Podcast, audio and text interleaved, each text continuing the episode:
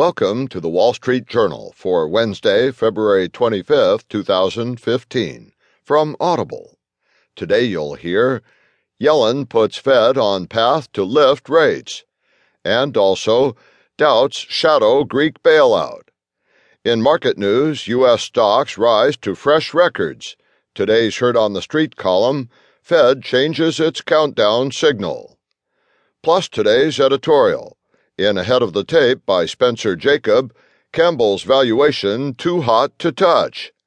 And from Personal Journal, Inside Chipotle's Kitchen, what's really handmade.